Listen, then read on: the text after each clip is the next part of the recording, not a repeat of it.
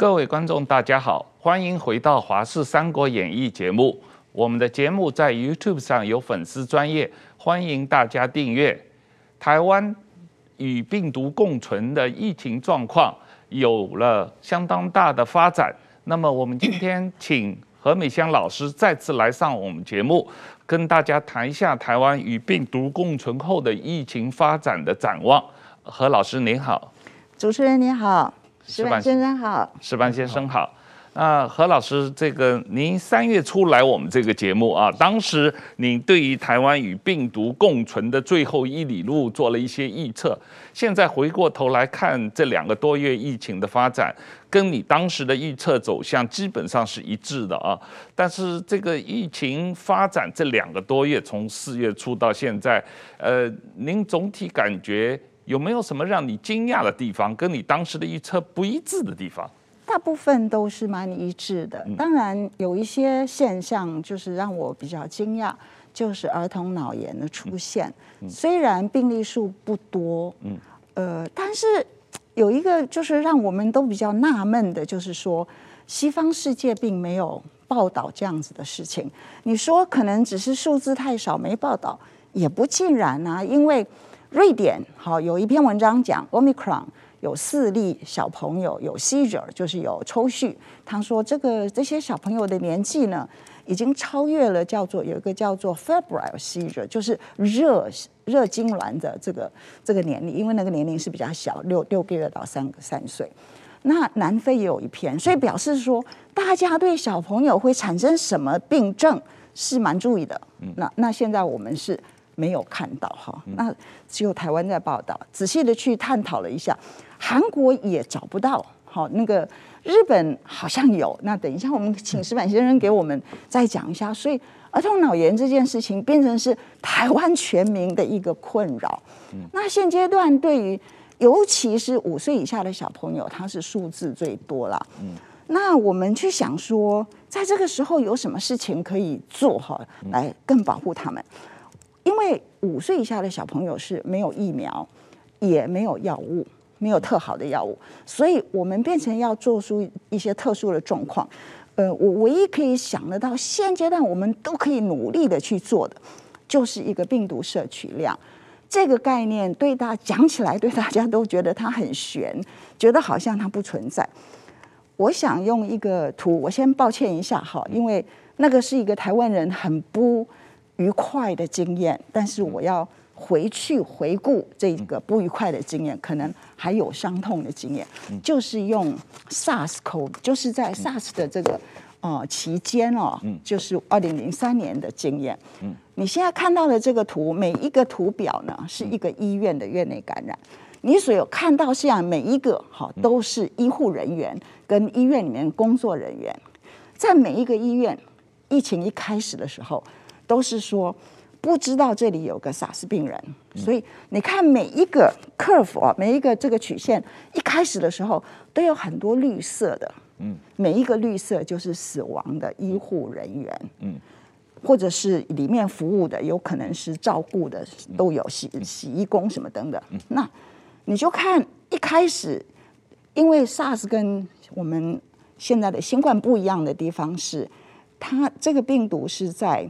呃，在呃病重之后，它才产生很有效的感染性，所以大部分都是在院内的。所以通常都是在未知的情况下照顾了一个 SARS 病人之后，就有很多伤亡。嗯，可是只要一注意，第二周一注意到有 SARS 病人存在，它整个就是机警起来了，穿上了 N 九五穿上了 PPE，哦，穿上了防护衣之后，还是会有病例。嗯。可是就不会有死亡，嗯，这个就是一个病毒摄取量的问题。在未知的状况之下，你会摄取到很多的病毒量。嗯那所以我现在用这个图哈来提醒大家，这是我们都可以有所作为的。过往呃，在过去两年半，所有的国家，我们自己包括我们自己，就是我们把感染的人隔离起来，好来保护其他的人。现在呢，对这些小朋友。我们变成是要用一个反相反的方式，就是把小朋友要被我们保护的小朋友隔离起来。好，意思是所谓隔离起来，就是我们当然他还是要生活，我们还是要照顾他，所以我们就是以这个病毒摄取量要尽量减到最低的状况。父母亲怎么不要把病毒带回家？照顾他的人怎么洗手清消，或者是怎么预防自己被感染？好，随时戴着口罩什么等等，或者是定期的做呃快筛。当病毒量很高的时候，对小朋友就要特别注意。照顾他的时候，可能戴着口罩什么等等，这些都是每一个家庭自己有五岁以下小朋友特别要去注意的。嗯嗯。所以这个是在这个疫情里面，它出现了数字很少，但是我们。既然它是一个我们大家注意的现象，我们就很仔细的来处理它。但是除了这个小朋友这一个比较特殊的情况，一般来说，现在整个台湾社会，呃，Omicron 确诊的，今年以来大概已经超过了人口百分之十嘛，啊，现在有呃将近两百四十万、两百五十万这样的数字。那但是这个每天确诊数在一个高原期，比方说八万、九万之间，已经徘徊了好几个星期了。那然后呃，这个情况似乎跟欧美国家不太一样。欧美国家整个发展，甚至香港是一个埃菲尔铁塔型的，一下子上去很高，然后慢一下子下来。台湾好像是上去了以后，这样一个 一个平缓的高原的一个一一个平原高原期，然后。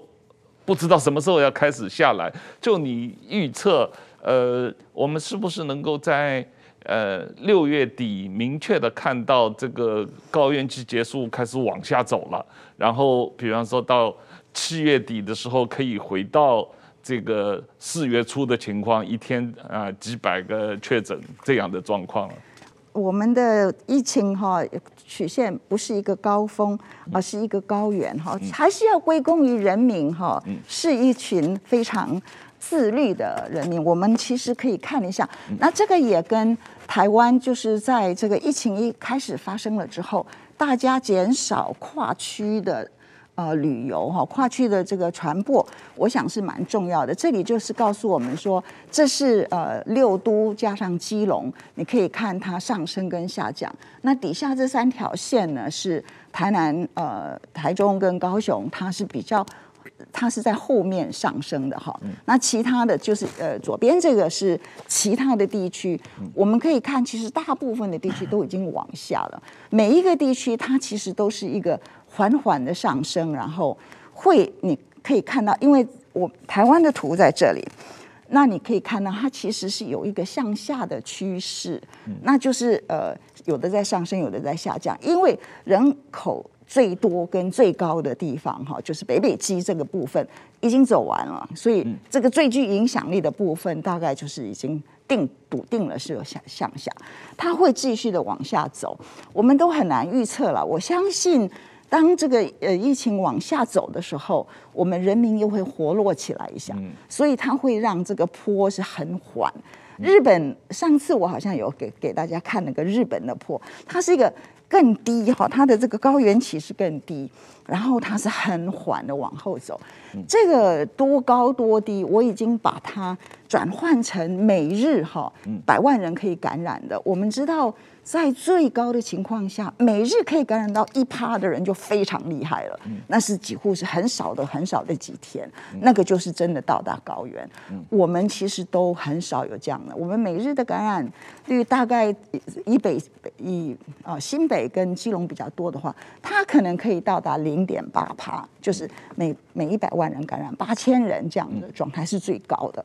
所以以这样子的速度往下走的话，它只要是一个转折点往下，我们就知道说，在这个区块，以这个病毒的传播性，然后这个人民的这个群体的这个免疫力的状况的综合情况之下，这个 R 值是在往下走的，而且是小于一，它就会一直往下走。好，那就是这个是说，呃，大概我们就只能这么说。那它什么时候呢？我猜。一，它一直往下走，大概在七月的时候，我们就可以看到它是很稳定的在往下走的时候，其实要可以解封啊，或者要一些更更松绑啊，就是入境啊什么等等，都可以考虑了啊。就是大概我我只能这么说哈。那至于就是说我们国人到底嗯对这件事情的看法是如何，我是觉得还是要沟通。嗯。因为呃，不管怎么样，呃，我相信感染的人是比我们确诊。我们刚刚看到那些图是确诊人数，确诊人数，我可以很确定感染人数可能是他的二到三倍。哦，差这么多？你是说有很多人自己完全没有症状，自己感染了，并不知道自己感染了？呃，或者很轻微症状都有，可能没有症状，可能很轻微症状，大部分都有一点症状，很很注意的人，因为你看每一个感染的人，我当以前我们框列的时候，就会框列好多无症状的人，好，或者是轻微症状被你框列框列的人，现在我们就不框列这些人了，嗯，所以呃，这个要做血清流行病学的调查，这是很正常，这个是要一笔钱。呃，英国他们告诉他，他们做诊断的的经费是蛮高的，好，就是绝对是不可忽视。台湾我也希望我们会准备一笔这样子的钱，因为真正感染多少人，绝对会影响我们未来冬天怎么做。这个石板先生，刚才何老师呃有提到，想请你帮忙介绍一下关于日本的儿童的。啊，或者儿童脑炎的状况，就你的了解，这个日本的情况是怎么样的？呃，我专门在这个查了一下资料了，就是说，呃，日本的小孩子去世过世，日本现在已经有三万人过世，但是说，呃，其中小孩子有一定的比例，但是他这个因为统计的年龄有有不太一样，具体多，但是不不是很多了，有一部分小孩子，然后就是比较低，就是上儿童，呃，这个。他感染的例子，呃，过世的例子也是有的，是查过的。但是说呢，好像没有像台湾这种短期集中啊，因为台湾这十几例是在很短的一段时间内，嗯，都就是一起来，所以说。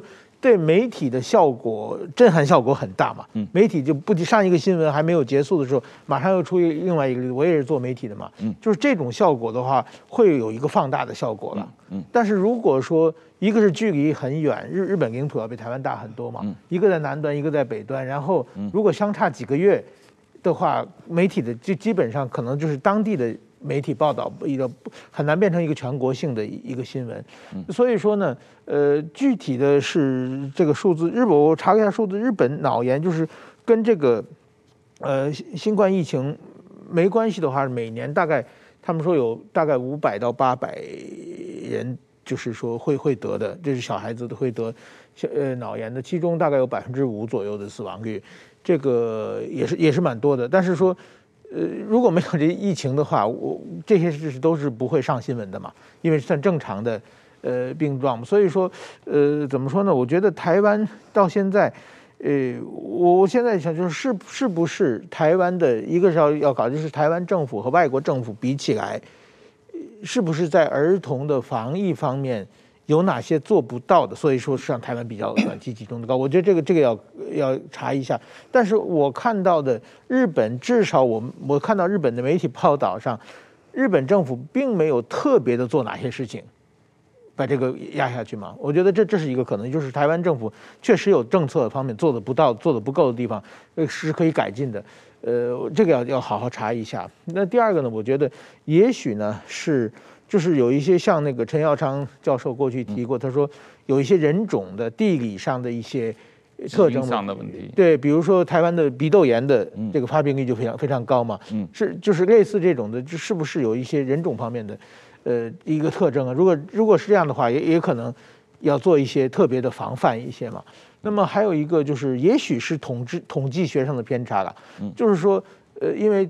日日就是日台湾可能现在几千人之中的十几个，嗯，那么也就百分之一左右的嘛，嗯，这百分之一的时候，有时候统计学，嗯，会会出现一些偏差。如果我如果呃观察一下，是可能需要一个更大的数据了，更大的数据的话，会就是说，也许也许就是能够会别的不一样。所以说我我觉得这点需要观察一下。嗯嗯嗯，何老师您觉得？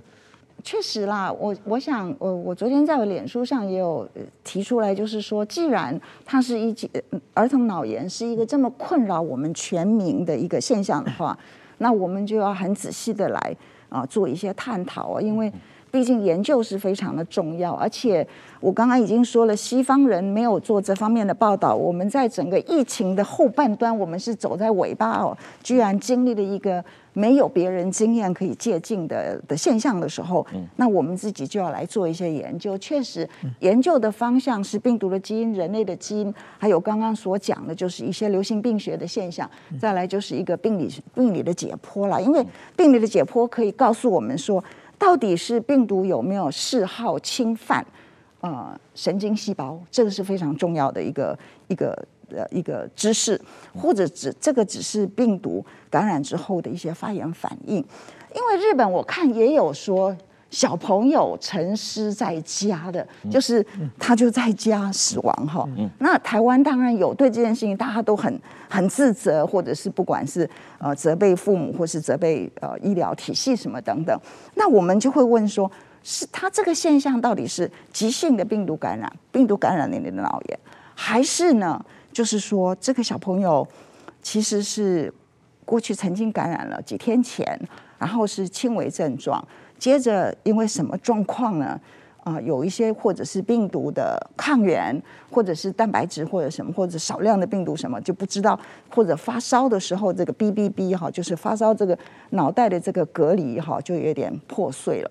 什么东西跑到脑袋里面去刺激了它，产生了发炎反应。这两者是非常不一样的，所以这个在病理解剖就会可以给我们一些帮助。所以我觉得是不是有一个媒体的放大效果了？就是说，比如说过去我们不，我们这个小孩子事情，我们有就是比如说去年的疫苗打疫苗的时候，在打疫苗，现在观察台湾的死亡率和全世界是差不多的嘛？就死亡率就是说打完疫苗之后因某种原因过世的原因嘛。但是我我观察日本媒体和所有国家的媒体，并没有像台湾那样铺天盖地的说打 AZ 疫苗今天又死个几个，今天又死个几个，好像这个疫苗的危险性在台湾，我想因为某种政治的原因的话，把某些现象把它扩大，然后把它完全变成一个在野党攻击政府的一个材料。我觉得这一点，我我当然这个小孩子是我，我觉得这个。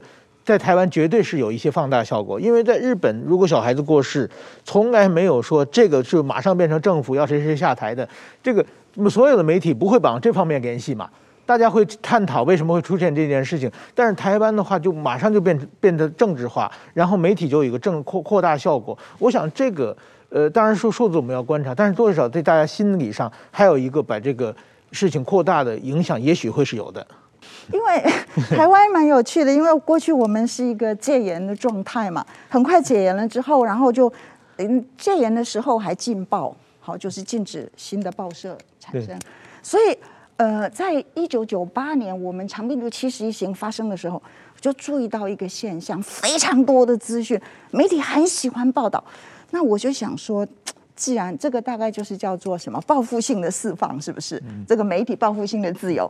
那不过呃，这个后来变成我们台湾媒体的文化也好啦，反正我们就是这个自由的国家嘛，大家各种各式各样的资讯都让它公开，只要我们没有在这里是假的资讯。当然，媒体的问题，我有一个想法，我们叫做无分母的媒体，媒体的报道它一定是真的，只是我们不知道这一个现象多代表整体。因为它没有分母，所以这个是我们呃观众跟听众大家可以仔细的去探讨一下。当然，偶尔有一些媒体它可以做深度报道，它就可以把分母给我们了。那这个是以后的事了。我们我们现在回到这个一个总体的状况，我们经过四月、五月、六月的这样一个 Omicron 全社会。流传感染的这样一个一个实际发生的状况以后，现在一般台湾人能够以平常心看待每天有。八万、九万甚至十万的确诊数啊！假设我们在这个高原期几个星期以后慢慢开始往下走了，那总体来说，台湾的医院的量能没有崩溃啊。那整个呃指挥中心的防御措施也是不断的根据实际情况在做调整啊，包括快筛啊，包括呃。呃，PCR 包括这个呃住院的这些规定啊，呃这些时候，那刚才我们谈到可能呃六月底这个高峰期过去，七月份可以慢慢往下走了以后，呃，你估计台湾什么时候可以学欧美国家？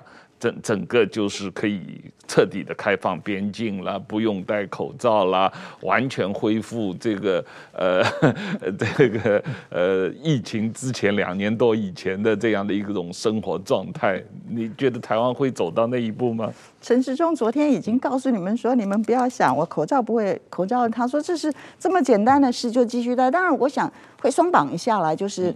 户外运动啊，什么等等会松绑，那这就也许我们在这个地方争论节目也可以松绑，但是他一定会建议说人多的地方、不特定人群的地方继续戴。这个我想，啊，当然，我觉得我们也可以建议我们的陈部长，其实台湾人是非常自律的哈。嗯其实戴口罩这件事情，就是有足够的人戴的话，它就有一定的效率，所以他其实可以把这个责任。还给人民，你要带你就带，你别你不带你就不要带。嗯、那他至于会不会这么做，我们是呃不知道。所以我们会不会像呃西方国家，我们的边境会慢慢松绑？我想我也会，我个人会开始想说，其实假如每天进来的病例没有比国内的，就是那种比例哈，就是感染率没有比国内高，而且呃国外的感染率没有比国内高，我们其实。就没有理由哈，就是让入境的人在做检疫的这个，就是检疫隔离的这样子的一个动作。可以入境的时候还是检疫一下，快筛一下，但没可以做这件事，可以就是对对对，可以做这件事。快筛是另外，快筛就是不是不是跟隔离无关。嗯，那当然，我想我猜他们的指挥中心的顾虑是说，变异种会进来，变异种一定会进来啊！你就像你不可能。清零一样，你不可能永远把它挡在外面，一定会进来。那进来的这个状况会是如何？当然，我们可以讨论一下进来的状况会是个什么样子的样貌了。嗯，但是我们跟西方国家会不会一样？呃，可能我们都都要很努力，都要很努力的对话。这个呃，关于开放边境的问题，我们可能还是台湾还是维持一段时间以后，要逐渐跟国际接轨啊。是。那呃。我们现在台湾大概已经有两百五十万人确诊，但是你说可能实际感染的人数是这个两三倍，可能有五百万人、七百万人实际感染啊。这个当然以后要做血清调查来来来确认这个状况。那但是你有看到总体来说有没有什么后遗症？这个感染的这些几百万人，他有没有什么比较长久的后遗症的问题需要大家关注的？这个后遗症，现在国际的这个学术呃界把它叫做 Long COVID，就是我们翻成长新冠啊。嗯。长新冠它所以会有这样子的一个很 fancy 哈，很特别的名词是这样子。开始的时候，我们认为新冠病毒是一个肺炎病毒，可是后来发现，怎么后遗症是超越于呃它的症状是超越于只有肺部。嗯、所以当然调查了之后，就发现后遗症其实有有肺部会肺纤维的话，它是体能就会比较下降，喘啊、疲惫啊什么的，也可能有新的问题，可能有心律不整，然后或者是呃运动量就是无法耐受性很低，那这个都跟心肺相关。又发现有脑雾的现象哦，那这个跟神经。又相关脑雾、睡不着、呃肌肉疼痛等等，然后也有皮肤掉头发，就是非常非常的多。当然，我们回头看哦，其实新冠病毒它是一个感染多器官，它有能力感染多种器官，所以才会有这样子的现象。对于长新冠这样子的研究，其实我们开始慢慢知道说，呃，真正的机制哈，underline 的这个机制。可能跟他的长期的发炎有关，也有可能是跟他血管里面我们叫做微血栓有关哈，因为这个呃凝血的因子一直有一些不正常的状况，所以这两者就提供了一些我们可以治疗或者预防的方向。那就就是那这一些呢，就是跟现在 Omicron 有没有什么关系？我一直呃提醒各位，就是说，当我们在看病毒致病性的时候。我们一定要问它是哪一个变异株哈，嗯，就是在三月底的时候，欧洲的这个呃叫做 Clinical Microbiology，就是临床微生物学会开会，跟好像医院学会开会的时候，他们就也呃意大利人做了一篇研究，他告诉大家说哈，诶，Alpha 病毒，他说。长新冠会有什么样子的症状，跟病毒株是相关的哈。他说，Alpha 病毒很容易就有脑雾哈，它是最最视神经的。那这个跟相对于原来的武汉株，那这一点就也很呼应了我们现在的观察，就是 Omicron 这个病毒，它其实呃感染上呼吸道的能力非常的强哈，所以那感染下呼吸道就是肺细胞的能力是嗯比较不行。所以才会我们看到的都是上呼吸道的疾病。当然有一些人他是上呼吸道也是非常的严重啊，不是？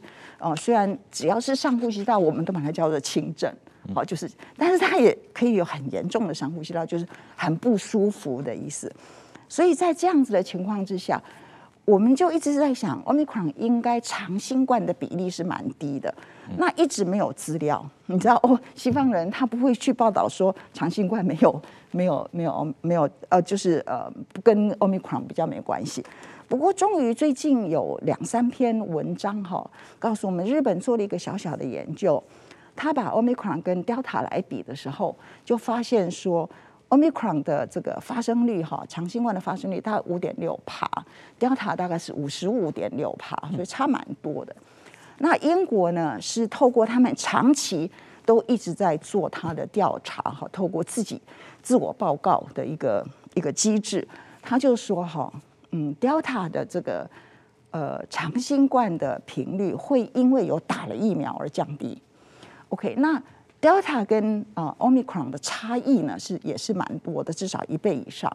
那呃 Omicron 就是在 BA one 跟 BA two，因为这是英国现在有的嘛。他们长新冠的比例是多少呢？大概就是呃七到八趴左右，所以也是不是很高。那在我们我的周遭哈，我因为现在确诊的人真的蛮多的。那长新冠再讲一下长新冠的定义，在一直出现之后，就定义说是在四个月四个呃发病后四个礼拜，你仍然有一些症症状，就把它叫做长新冠。它是其实是。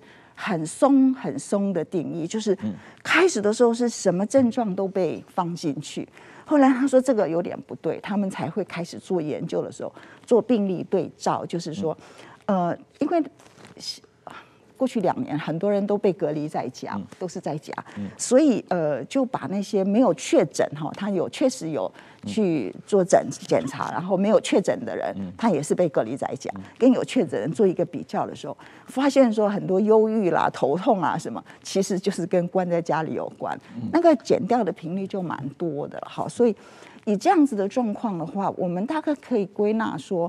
在前面的那些病毒，长新冠最常看到的是疲惫，好，然后可能就是呼吸啊不不大好，还有脑雾，好，这些就是比较常看到的。那 Omicron 我们会看到什么？我看我虽然没有资料，但是从我的看起来的感觉，因为上呼吸道感染有一些人，在一些人他是很严重的，很不舒服，很痛。尤其本来就有点过敏反应的人，他会有一个长期很不舒服、卡卡的什么。那这那这些人当然我们不知道四周之后会不会继续存在，但是至少那些症状就是会延期、会延长了蛮久的，所以可能很多会在这个层面。那当然，呃，Omicron 在没有打疫苗的人也是会有肺炎。所以刚刚所说的那些，但是数字很少。我们看每天确诊里面都是九十九点六七趴是无症状跟轻症，所以是很少比例的人会有重症，很少比例的人会有呃肺炎的话，那些人当然也有可能。会有刚刚所说的呃肺炎之后的后遗症啊、呃，也是可以蛮严重的。那石板先生，你的情况呢？你已经感染了快、哦、我，我真有这个、呃、四五个星期了吧？哎，我是四月二十四日确诊的，但是我想应该是更早一点了，四月二十号左右确诊。然后呢，我我其实这样，我在北京住过十年，当时是北京空差空气最差的时候。就是说，那个 PM 二点五最严重的时候，我在北京大概第二年还是第三年就开始，每年到冬天，冬天是一个是没有风嘛，它这个 PM 很严重，然后呢就是开始咳嗽，就冬天的话，在十二月、一月、二月。这两三个月期间就是一直会咳嗽，而且每年很严重。嗯，这个呢说病也，然后吃什么药都不好。嗯，然后等冬天天气暖和一点以后，就会慢慢好转。这个持续将近五六年。然后呢，我后来我两千呃一六年年底回到东京，那年正好是我十一冬十一月回到东京嘛，回到东京的时候正好是在咳嗽，所以说那年还有咳嗽。然后第二年东京的空气要好得多嘛。嗯，然后我在东京这边，然后就基本上就很好，就没没有事情了。嗯，然后去年，然后就是说，然后两两年前来台湾，那台湾比东京更温暖一些嘛。嗯，空气还算不错了，就是和比北京比起来要好得多嘛。那所以我以我以为我这个就没有没有问题，已经完全好了。但是今年我四月份，按理说这也不是冬不是冷的冬天的季节嘛，得了这个确诊之后，然后就开始咳嗽。然后我的症状相对比小一点，因为我太太也确诊，但我太太发烧就是到四十度，蛮严重的。但是我我没有发烧，就稍微有点不舒服，但是有一点咳嗽。然后就好像我那个已经好了四五年的这个慢性支气管炎又被他 又诱导起来了。然后基本上就是说现在已经他差不多七八个星期了嘛。嗯。已经就是说明显在减减少减好，但是说还是有一些的，就比如说像我经常去演讲嘛，嗯，如果演讲的时候说话时间很长很长的时候，就有时候突然间就咳嗽不停停停不下来，所以说我觉得这个可能就是因为这个呃新冠肺炎把我的已经好了的慢性支气管又把又把它兜起来了嘛，所以说我不知道明年冬天会不会还会犯病，所以这可能也算是后遗症之一吧。嗯。呃，会被算啊，就是根据这个四个礼拜之后的定义，跟 follow 刚刚石板先生讲了冬天的问题啊，其实我就是要来提醒国人，因为我们刚刚提到，就是说这个疫情会慢慢下降哈，可能在八月的时候，我们就可以觉得全国蛮舒服的状态，大家都还就很多都会开放。那呃，我也知道很多长辈不敢打疫苗的人，包括我自己很亲的。同学哈都没办法说服他去打疫苗，那他可能觉得说，我这一波过了我就安全了，其实并不。我要来提醒大家哈，新冠病毒它就是 coronavirus，就是呃冠状病毒的一种。你现在看到的这一个图哈，看起来是一波一波一波，那是每一年的冬天，底下有个红线，那是十二月，每一年的十二月我画上去了，所以我们可以看到就是说。这个是四种既已经存在啊、呃，这个世界上的呃新的这个冠状病毒所造成人类的一些病症哈。那你可以看到，它就是冬天会出现。那我们呃新冠病毒呢，会变成就是一九年的这个病毒呢，会变成第五种跟我们常驻的病毒，它会它不会消失，它呢迟早也会走这个路径。那就是说，在冬天的时候会比夏天严重，即便没有新的变异种出现，那这个冬天这会有多严重呢？它其实也跟流感一样，我用这个。图来提醒大家，我们都特别关心小朋友。流感已经我们都有疫苗了，都打得很好，每一年也都打的状况之下，这是美国的资料，这是大概就是那那几年间有一株比较毒的病毒，所以新冠病毒也有可能它一点变异的话会变成这样。这是小儿的死亡哦，所以你看它也是成一个冬天的高峰，所以我们一定要特别注意，就是说。不要以为这一波过了，新冠病毒就不存在，它会是一个我们迟早的问题。那就是说，我们要怎么去对付它？哈，这个是要做一个长期的准备。我们以后得起码每年都要打疫苗了，因为我以前啊，我个人。呃，每年都是打流感疫苗的，我已经打了十五年了流感疫苗了，一直到这两年有因为有打了新冠疫苗，所以我就停下来不打流感疫苗了。那以后是不是我每年都要打？流感疫苗又要打新冠疫苗，而且新冠疫苗的这个呃抗体持续率都只有六个月，是不是我每年要打两次新冠疫苗这种状况？哦，其实是没有，呃，其实流感疫苗的抗体也只能持续四到六个月，嗯，只是我们因为它是季节性嘛，所以我们就是每年在冬天到的时候，冬天之前施打，嗯，然后让大家过一个好的冬天。这是北半球，就是冬天了哈，就是九月。南半球也是冬天，那我们知道南半球跟北半球的冬天是不一样，所以都是在秋天的时候，不管是南北半球施打这个疫苗，让我们过一个好冬。那到了夏天的时候，它就会下降。所以，呃，我刚刚就是一直在提醒大家，季节性、季节性、季节性。一个传染病医师不懂得呃传染病的季节性的话，他就不懂传染病了。所以这是蛮重要的。所以你说要不要打两剂？应该是不用。那现在要不要打两剂？今年说打了很多剂了，为什么还要打第四剂？因为还没有足够的人被感染，因为还不行。呃，我在讲这句话又被骂。听说上次来了这个节目之后是一片哗然哦。那其实是这样子，我们要了解传染病，好，尤其是这种常驻的。就是长期跟我们存在的传染病，现现在正好被我们碰到一个新的感染症，我们看着它在跟人类互相交互的一个演变、一个变化的过程里面。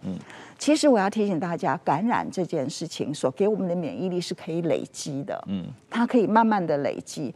呃，我没有带这个图来哈，就是你去看刚刚这个新冠，刚刚这个冠状病毒四种冠状病毒，你若是看年龄层的发病率，会随随着年龄而减少；你若是去看血清的阳性率，会随着年龄而增加。所以他在告诉你什么？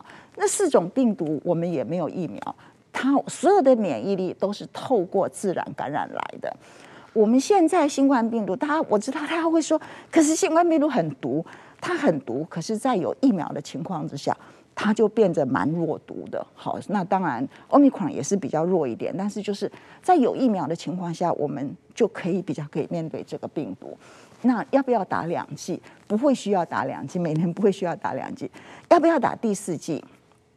有一种人一定要打，就是高风险的人，因为现在要打，那他可能到冬天还要打。现在。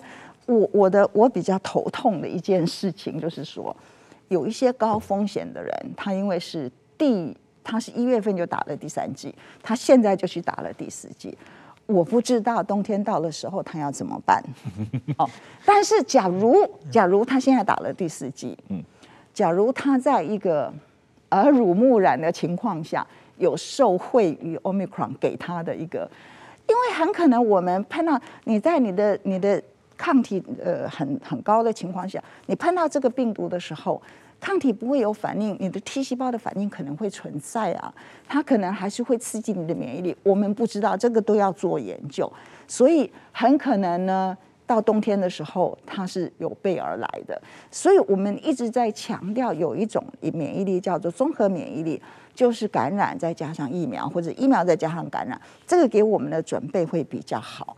所以你要不要打第四剂？那就看我们今年冬天要打第四剂，有一些人一定要打，是不是全民会打？呃，以我们国家保守的状态，他可能会觉得大家都打比较安全。好，那就再打一下。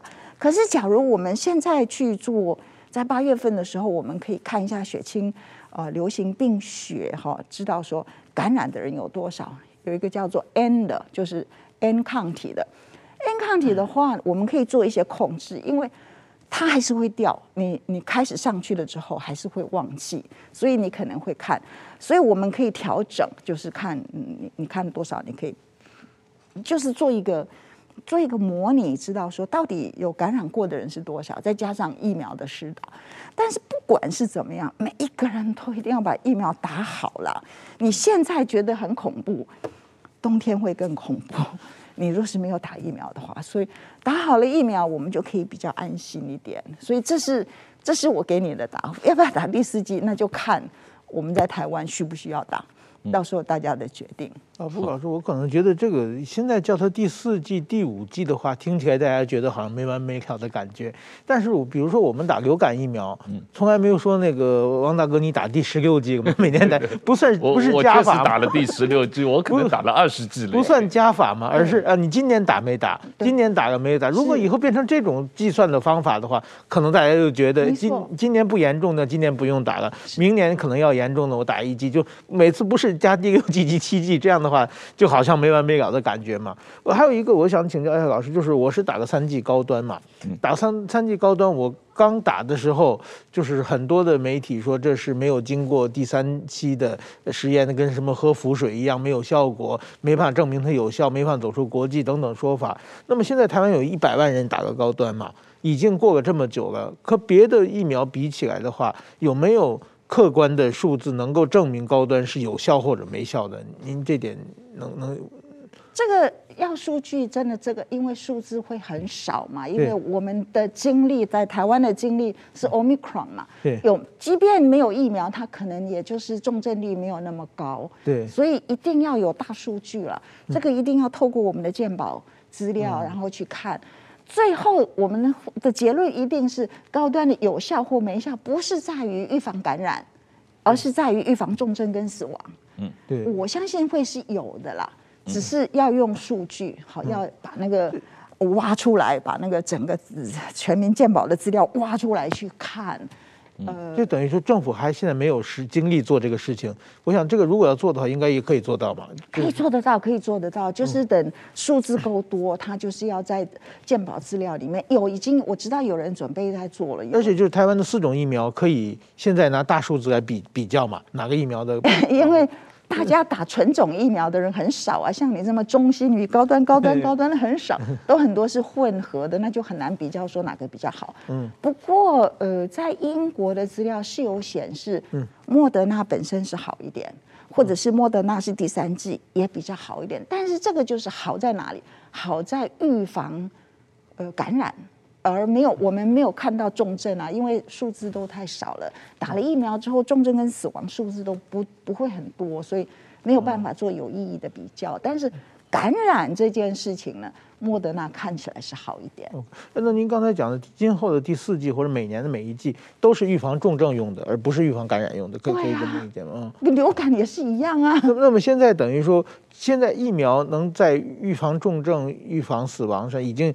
已经效果已经在台湾的数据已经能看出来了，对，呃，应该应该算是，因为我们你现在每天看，因为我们呃打三剂的人是多少？我们用打两剂的人来说，只有百分之二十嘛，好，就是没有打的没有打两剂的人只有百分之二十不到。那可是呢，这个嗯重症率的话，没有打疫苗的人是在这个比例上，重症的率是比比比二十百分之二十多，百分之十百分之二十多很多。我看台湾现在这个呃死亡的人数里面，大概打满三剂的可能不到一半吧啊，这个然后对。呃呃呃这个没打就死亡人数里面没打疫苗的或者只打了一剂的占的比例相当高，可能超过百分之五十，可是。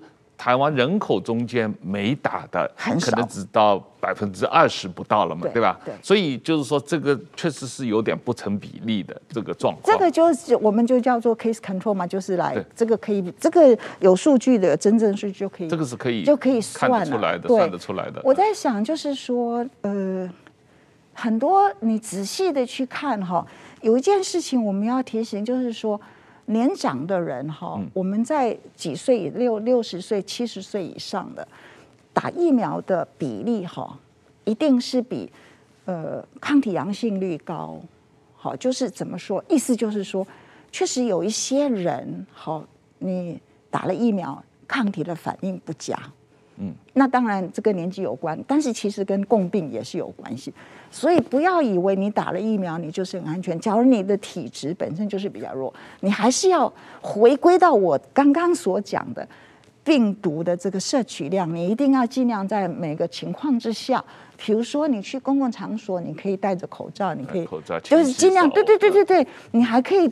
就是执行这种政府没有规定你要做的事情，这是我们自由，每个人自由都可以做，只要你有这个智慧，你就可以去做它。只是以戴口罩、勤洗手、保持社交距离，呃，这个恐怕社交距离，社交距离，我是觉得 OK 啦。以后就因为你跟亲人还是亲人就是亲人，那我们到公共场所去的话，就是刚刚所说的，假如这个呃，corona 病毒哈进跟流感一样进入冬季的这样的季节性的话，那就是在冬季的时候你特别注意一下子，这个是蛮蛮可以做得到的。嗯，刚才有讲到这个台湾的疫情，北部的北北北北基啊，北北桃基啊，北双双北加桃园加。基隆先起来，然后中南部后起来，大概差了两两三个星期嘛啊。那现在的情况是，北部的已经开始往下走，很明显了。那中南部还在往上走，或者进入一个高原啊。那有看到一个比较特殊的数字，就是台北市的确诊数跟桃园确诊数类似，或者桃园甚至比。台北现在还更多了一点了，这这几天，那但是死亡的个案，台北是反而是桃园的几倍。那这里面很多人讲，是因为台北的人口结构的老年人比例比较高啊，这个六十五岁以上的比例在台北是明显比桃园高的，呃。何老师，您不知道有没有研究这个问题？觉得是什么原因造成这种状况？我想人口结构是真的最主要的原因。人口结构是一个很重主要的原因。嗯，那第二个就是施打疫苗。其实我们要给桃园人一个就是一个嘉奖，他们长辈的施打率还是全国最高哦。哦，他们长辈的桃园长辈的疫苗施打率，对对对对对对对，很高的很高的。所以这一点可能两个加起来就是一个加成的作用。嗯、呃。当然，桃园能不能维持哈如此？我是有看到桃园的整体感染率是十几趴了，就是把确诊的人就是确诊率、确诊人数除以人口的话，它是十几趴，就是跟新北差不多，跟新北基隆差不多了。那可是它的这个。啊、呃，死亡的数字哈，我们把死亡的人除上总人口，嗯、这个就没有什么确诊是什么样的人的问题的话，它确实是非常的低的。对对，所以很特别，呃，它是不是可以维持的很低？这个要看哈，就是说，呃，未来是不是是不是它开始的时候。这个病毒是先进到年轻的族群，好，比如说是移工啦，哈，职场啊，很年轻的族群，工厂啊，那工厂很多嘛，哈，那呃，感染的人很多，确诊的人很多，可是死亡会很少。那未来我们可以慢慢的观察，它是不是可以维持？但至少它现在哦，就是我们可以说年轻族群再加上呃疫苗施打率，这是它可以解释它的现象。那。如何维持就可以可以再看，因为总是要把疫情走完了一定的程度的时候，我们才可以真正的来评估哈整个状态是如何。好，我们讲一个稍微不同的问题，就是看一看中国的情况。虽然我不知道你可能对中国没有特别具体的研究，但是中国走了一个跟全世界都不同的路径，就是坚持动态清零嘛。那现在从您的这个工位的角度来看，中国坚持动态清零的这个政策之下，中国要怎么走出这这个疫情？动态清零，清零这个概念啊，就是呃，当然是可以做嘛，因为很多国家我们自己就做了两年了。那清零的目标就是在等，在等一个什么东西？因为你不可能永远清零，所以你在等什么？最近我确实是有跟一个驻北京的媒体人，他是他打电话给我，我们通了一个电话，他给我一些呃中国的一些资料了哈，我们就是给予他最佳的这样状况之下，就是最合理的情况之下，呃，他说他们也在等啊，他们在等什么？他们在等疫苗，他们在等疫苗，对，他们在研发新一代的疫苗。他们认为秋天会出来，据说在国内，中国国内的媒体哈也是大肆的，就是告诉人民说，我们这是第一个哈我们自己研发的针对着 Omicron 哈的疫苗。所以呃，也许啦，就是我们真的期许他们是做得出来，因为这么多亿人，他可以做得出这么多亿的疫苗嘛，应该可以吧？哈，那他在等的是这个，那他这个过渡期他是怎么做的？据说哈，他是在，嗯，就是以每一个礼拜，就是每一天、两天或三天，每一个人快筛一次，在各个城市，依据这个城市的疫情，嗯，好，很严重的话，每天筛一次。你要筛完，你才可以出去，你开车坐交通工具什么，进职场进什么。那而且这个快筛站呢，是目标就是在每一个社区里面走路十五分钟的距离之内就有一个站让你做。那这个是国家付钱哈，当然也不是国家，它就是有一个基金，但是主要还是地方政府。所以，呃，这是什么状况？我猜啦，你可能对更清楚。我猜，因为它的经济不是很景气的情况之下。这个也刺激了很大很大很大的商机呀，对不对？也是有，你看哈，要去做快筛，多少人，多少人要去做快筛，这也是创造 job 嘛，至少短期内，对不对？那就当然就是他们的危险，就是一个职一个一个工作可以忽然出现给你，当然有一天他也可以忽然就不见了，说对不起，没工作了。那不管了，只是现阶段他们是有这样子在做。那我们也期许他们疫苗真的做得出来，真的是 Omicron，但是还要再再加一个，我们也希望好在冬天的时候来到的时候，继续蔓延的是 Omicron 及它的后裔，就是比如说 BA four、BA five。那那个的话，疫苗的这个覆盖率哈，就是还可以 cover 一下，呃。这是一个变数。假如未来我们可以看一下哈，这个就是疫苗施打哈，就是其实 BA one 跟 BA two 还是有一点差别的哈。这里你可以看到，就是说感染了 BA one 的人哈，你有打疫苗的话，他的就是对于 BA four 跟 BA five，他的抵抗力是不错的。就是在感染了疫，就是感染了。然后感染 BA one，然后有打疫苗的人，他是还是不错的。要不然 BA one、BA two 的的这个抗体是在这里，所以是有差异。那但是差异不是不大。但是假如是另外一株病毒出来，好，就是比如说这个，我觉得大家是都要做一个了解。我们看一下过往的病毒，这个是啊、呃、武汉病毒，然后 Alpha、Delta、Delta 在这里。BA one two 在这里，那这个 Y 轴的高低就是抗原性的差异。我们所研发出来的疫苗对着武汉株是九十五帕的效果，然后它下降的时间很很少。可是对 Delta 株变成九十趴，下降了多一点。对 Delta 株，不管你是打两剂或者三剂，最高是七十趴哦。然后下降的很快，到四到六个月的时候是几近到零，这是对 Omicron，对 Omicron。所以现在什么意思叫做七十趴的保护性？意思就是去做观察的时候，有三十趴的人他受到感染的时候，就跟没打疫苗的人一样。这就是我刚刚所说的，有一些人是打了疫苗，他的效果不佳。Omicron 本身差异太多了，所以你会有这样子的一个现象。所以现在呢，假如是我们也会去考虑冬天的时候，我们要在施打下一代疫苗的时候，呃，今年六月大概就这几天吧，美国 FDA 就在开会了，我们也会来注意这件事情，来建议我们政府如何去购买好冬天所需要的疫苗，会有更好一点点，没有办法非常好，那这个也就是笃定说。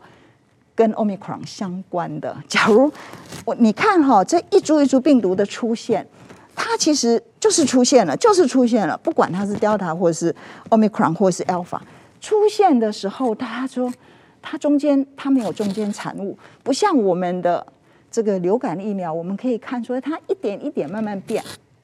OK，就像现在的 Omicron，我们看着它一点一点慢慢变，BA one 跟 BA two 的关系，BA three 它有一点。在变 BA two、BA three、BA four，可是当这个不同的病毒出现的时候，是完全出乎意料的。所以，假如今年冬天是另外一株完全出乎意料的病毒，那我们没办法。可是照理说，我是认为不会。为什么？因为 Omicron 的传播性太高了。新的种的病毒要能够把原来的病毒取代，它一定要有一个能力，就是传播的非常的快。那才它是最大的机会。当然，它也可以说完全不同的抗体，好，所需要的抗体是完全不一样，就是免疫逃避的意思。但是那个它就没办法，它的传播性只要不快的话，它就是会慢慢出现。所以，呃，冬天会来是怎么样？还是要看天给我们的机会是什么？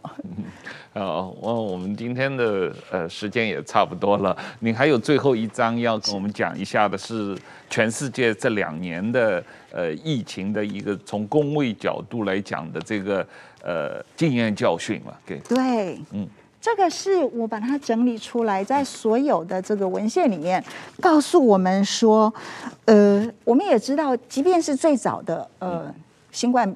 病毒的话，嗯、也是百分之八十的人是轻症跟无症状，嗯、只有百分之二十的人需要住院。嗯、那当然，Omicron 就更低了。那这个需要住院的人，你看他其实是什么样子人？都是有跟基因有关，不运动、吸烟、肥胖跟慢性病相关。哈，那这个是，那这个就是好。那我们来等，我们来等疫苗。哎，疫苗施打发现，慢性病、肥胖、是不运动三者。疫苗的反应不佳，反应不佳还是归到这里。你再仔细的搜寻，再仔细的搜寻，你刚刚提到的空气不良，空气不良这件事情是 PM 二点五、PM 十，就是这些 PM 的东西。这个 WHO 已经把它定为是第四大杀手。好，人类现阶段人类第四大杀手，它造成了什么？慢性病、心血管疾病。所以这个环境也会造成它。这个环境那就是慢性的接触嘛，好，你住在那个地方，你就比较有慢性病。可是你住在一个比较你在呃新冠疫情出现的时候，急性期，它也让你死亡率更高。所以我们看到一个这样子的循环，这样子的循环呢，不是一天就可以解决。你可以去研发你的疫苗，你可以去研发你的药物，你还是会继续有一群不大健康的人，你就是救不到。我们每个人要自救，我们要来救这个地球的话，我们大概要重新想出一个办法，让我们可以更 sustain 好，更可以永续的发展。怎么把空气弄好？怎么在能源的这种啊改革？怎么在交通的这种等等，就是在各个方面才可以把环境，然后让我们更长期的健康。这是我觉得 Omicron 应该是呃，这是我们新冠呃疫情给我们。的一个教训，教训好，好，不管怎么样，我们加强锻炼身体，这最重要啊。那这个，谢谢何老师今天的时间，呃，谢谢石板先生啊，谢谢大家，谢谢。